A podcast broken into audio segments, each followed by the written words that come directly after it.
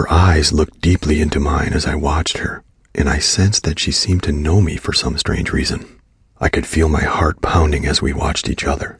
It sounded loud in my ears, and I thought loud enough for her to hear. Quietly, in a whisper, she told me that her name was Angelica and she was meant to be here for me.